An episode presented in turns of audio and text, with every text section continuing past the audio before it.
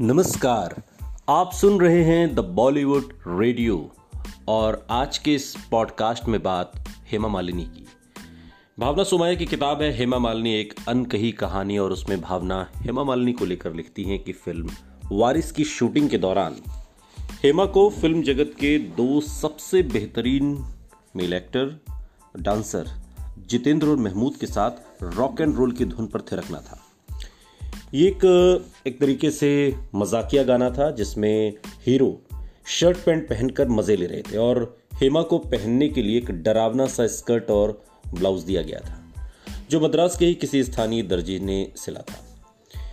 हेमा की याद में ये पहला एक तरीके से ग्रुप डांस था और उन्हें दूसरे अभिनेताओं के साथ कदमों के सामंजस्य में भी काफ़ी दिक्कत हो रही थी। महमूद जी और जितेंद्र जी काफ़ी अनुभवी अभिनेता थे और उन्हें इन, इस तरह की सिचुएशन से निपटने में कोई समस्या नहीं थी। पर हेमा मालिनी कहती हैं कि मैं अभी भी एक नई ही थी और मुझे इस तरह की कलाबाजी पर गुस्सा आ रहा था।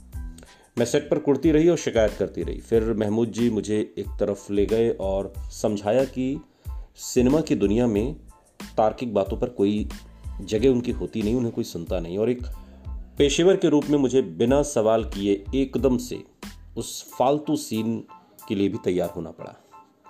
इसी फ़िल्म में एक और डांस है जिसमें हेमा के अंदर देवी माँ की आत्मा समाहित हो जाती है।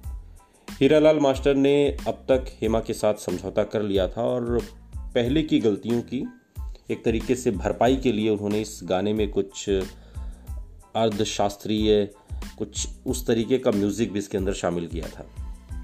उस गाने की फिल्मांकन के बारे में मुझे स्पष्ट तौर पर याद है। हेमा मालिनी कहती हैं कि मुखड़े के दौरान मुझे एक, दो, तीन, चार गिनना था और फिर ज़मीन पर गिरकर जल्दी से उठ जाना था। ये सब बहुत तेज़ी के साथ होना था और इसके लिए एक जो रिहर्सल होती है, उसकी बहुत ज़रूरत थी। ये करते करते मेरा ये हाल हो गया कि मैं नींद में भी एक, दो, तीन, चार बड़बड़ाती रहती। और ये सब याद करते हुए हेमा मालिनी आज भी खिलखिला उठती हैं। सुनते रहिए द बॉलीवुड रेडियो सुनता है सारा इंडिया।